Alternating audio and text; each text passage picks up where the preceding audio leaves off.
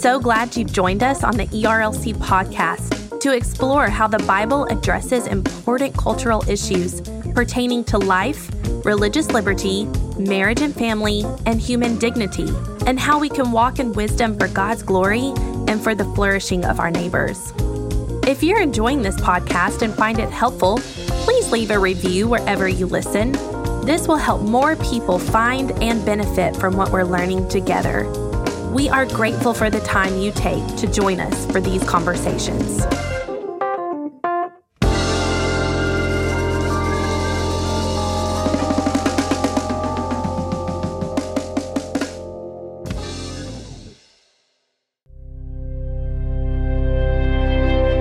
Marriage and children are a blessing, yet both can bring challenges and hardships. Instead of leading to frustration, though, these can lead to our sanctification. Randy Stinson addresses this and the culture of the family as he teaches us how to build a peaceful home. We hope you enjoy this message. I've been married to my wife Dana for almost 28 years, and we have eight children. And I think it's important for you to know, given the topic, that we have a peaceful home. What do I mean by peaceful? Let me tell you what I don't mean. I don't mean quiet, as in peace and quiet. Our home is not library like. In fact, you can have a quiet home and not have a peaceful home. What I don't mean is low energy. We're noisy, we're fun, we're active, sometimes rowdy. I want you to know you can have a low energy and subdued home and still have no peace. What we're trying to cultivate in our own home is what the author of Hebrews calls the peaceful fruit of righteousness. Where there is right behavior, there is peace. And when members of a family are rightly related to one another, there is peace. I'm going to assume a Christian home this afternoon. There is no way that members of a family can be truly rightly related to one another outside of the gospel. So in the home, you have the husband wife relationship. This is the key to a peaceful home, the way that a husband and wife relate to one another. And as they are rightly related to one another, it trickles down into the rest of the home. And I want to argue the husbands are to lead out in this. You have in Ephesians 5, Paul arguing how man should treat his wife. And he says, What man ever hated his own flesh, but he nourishes it and cherishes it. And he should care for his wife as second nature as it is for him to care for himself. When he gets hungry, he eats. When he gets injured, he goes and gets to the doctor. It should be second nature. There's a way that a man cares for his wife that cultivates peace in that relationship. Colossians 3 tells husbands, love your wives and don't be harsh with them. Then don't provoke your children. And what Paul is saying to the Colossians is God cares even about the tone of a man's voice in the relationships that he has with his wife and his children. And then finally, Peter says, Husbands, live with your wives in an understanding way, showing honor to the woman as a weaker vessel, reminding them that they're heirs, equal heirs with them, so that their prayers may not be hindered. And what God is saying through the Apostle Peter is care for your wife, treat your wife the right way with understanding, with care and gentleness. This is the key to peace in a marital relationship. Wives are not outside of responsibility in this, the fruit of the Spirit, the one another's of the Bible. But peace in the home starts with peace between a husband and a wife. And then there's a relationship between parents and children, developing a peaceful relationship between parents and children. This is where Hebrews 12 comes back into play. Discipline seems painful for a while, but yields the peaceful fruit of righteousness. This is where right behavior does yield peace. Where there is right behavior, there is peace. In fact, if we hadn't always, if we always had right behavior, we would not need people like peace officers. And so discipline, and as parents train up their children, discipline is a key part of peace in the home as parents impart to their children how they ought to act and then enforce the ways that they ought to act. But Galatians 6 is very informative here because Paul writes to the Galatians, if any of you are overtaken in a trespass, you, are spirit, you, you who are spiritual, Restore such a one. In what way? In gentleness. Why gentleness? Lest you too be caught in the same trespass. Think about the number of times a parent day in and day out, has to offer correction to their children. Frankly, it's very easy to cultivate self righteousness, a lack of humility, but Paul is saying the key to caring in the home and the, one of the keys to the relationships between parents and children, one of the ways that peace is cultivated in that relationship is as you do correct your children, you do it with a spirit of humility and with gentleness. If as a parent you can avoid self righteousness and cultivate humility in this all important central act of parenting, you'll bring peace in the process. And then there's the relationship between the children. One of the things that challenged my wife and I most as we started out bearing children and adopting children was that we had noticed in many homes that one of the things that destroyed peace in the home was what we call sibling rivalry, covetousness between children, jealousy between children. And people had told us for years that's just part of it. Sibling rivalry, rivalry is just an accepted part of childhood, and we just couldn't believe that. I could not accept that. What parents try to do in their parenting is they try to even everything out a lot of times with their children. One kid gets a candy bar, the other one gets a candy bar. One kid gets a pair of shoes, the other kid gets a pair of shoes. One kid gets a treat, the other one gets a treat. One kid gets to go have something fun, the other kid gets to go have something. And when you have just a couple, that's fine. When you have eight, that's undoable. It, it, it doesn't have, I can't even, I can't afford it. And if you think about it, parents do that because they think they're avoiding this opportunity for covetousness. How could they covet when they all are getting the same thing every time? But what actually happens in the heart of a child is that it builds up what I would call a sense of entitlement in the child. Then the title the, the child expects when Susie gets a candy bar, I get one. I deserve one. And that actually is the exact definition of covetousness. I'm entitled to what somebody else gets. Inadvertently, we are creating hearts that are covetous. We're enforcing sibling rivalry. We have a saying in our home that inequity is the great equalizer, which means really the main thing we all have in common is we don't all get the same thing at ever, ever. And so what we've tried to do in our home is create moments intentionally of inequity. Sometimes a child will come in the living room and I'll be eating some M&Ms and I'll give the kid some M&Ms and then for the distinct purpose of saying no to all the other ones that come in behind him. and, and some of you might think that's mean. That's not mean. That's life. When our kids were younger, I would travel and I'd bring home a gift, and I would bring home a gift for one of the children. And I'd pull them all together and I would say something like this Seven of you are getting ready to have an opportunity to rejoice with one of you. now, it didn't always work exactly right at the beginning because I'd give the gift to the one child, and there were a couple of others in tears. I'm so, I'm so happy for you. And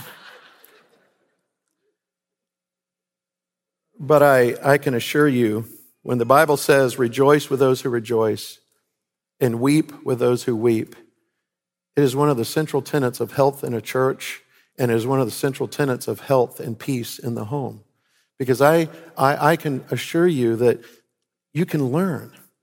You can learn how to rejoice with someone who had something good to them happen, even if that was something you had hoped would happen to you because that's it that's the gospel at work. You can learn how to weep with someone who had something horrible happen to them when you might have in the same time had the best day of your life. This can be learned. Forgiveness in the home is the key for all of these relationships. One of my biggest disappointments over the years as someone who's been a minister of the gospel for nearly 30 years is going into Christian homes and recognizing how much grudge holding is happening, how much list making is happening, keeping track of the sins of others. When Paul writes to the Romans in chapter 3, he lists out, starting in verse 9, the, the pervasiveness of sin, and then he talks about the, the horror of sin, and then he finally gets to the worst part of all the inability of ridding ourselves of our own sin. And it's bad news after bad news after bad news, but then But now the righteousness of God has been manifested apart from the law, though the law and the prophets bear witness to it, the righteousness of God through faith in Jesus Christ for all who believe. And as believers, we know that we are covered not in our own righteousness, but what theologians call an alien righteousness, one that is not ours. It is the righteousness of Christ.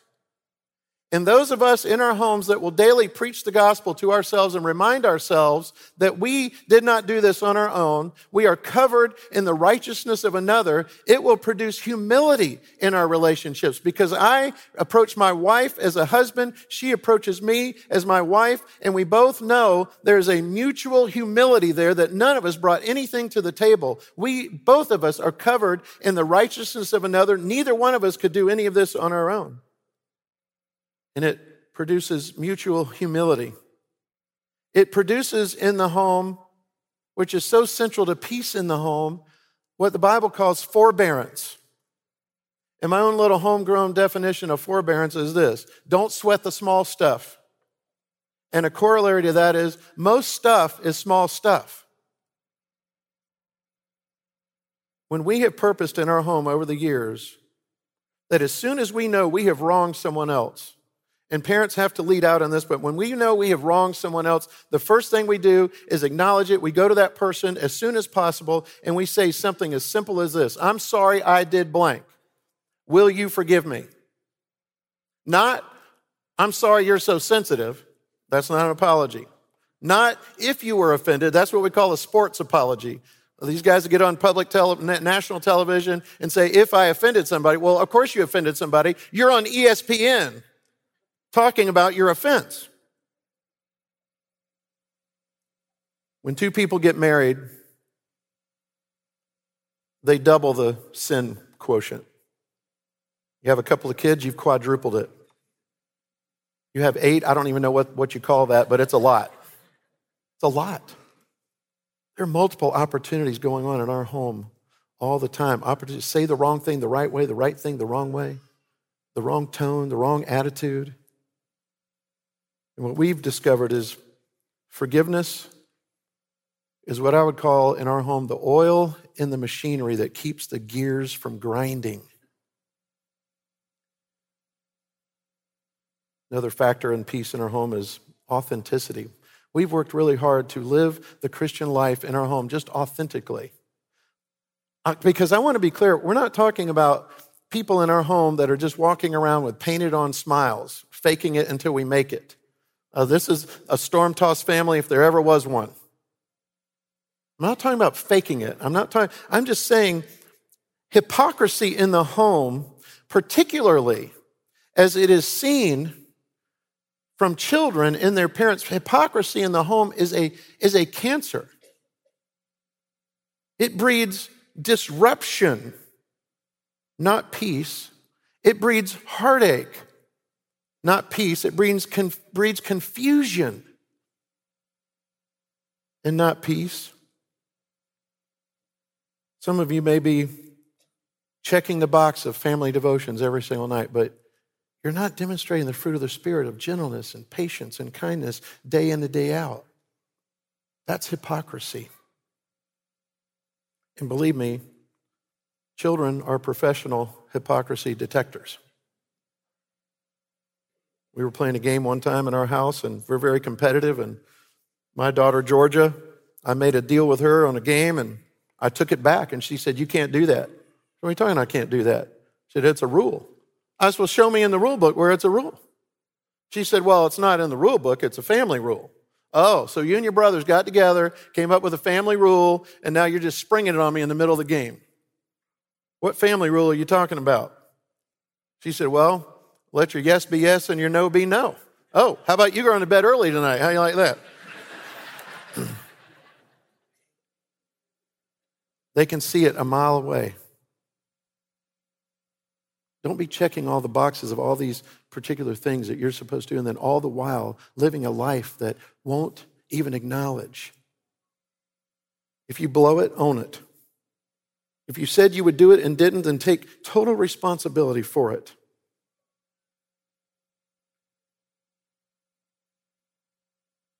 Finally, I just want to finish with this admonition. You should be having fun in your home. I tell my, my friends, I tell my kids, uh, we're Christians, we're just not mad about it. You should be having fun in your home. High expectation with no fun is oppressive. And if you want to have a home that lacks peace, you just make it an oppressive environment by having all expectations and no fun. All fun and no expectations is silliness. But all expectation and no fun is oppressive. So this, this afternoon, as I have just a few more seconds, what I would say is I do have much more to say. But as you think on these things and work out these things, may the God of peace be with you all. Amen.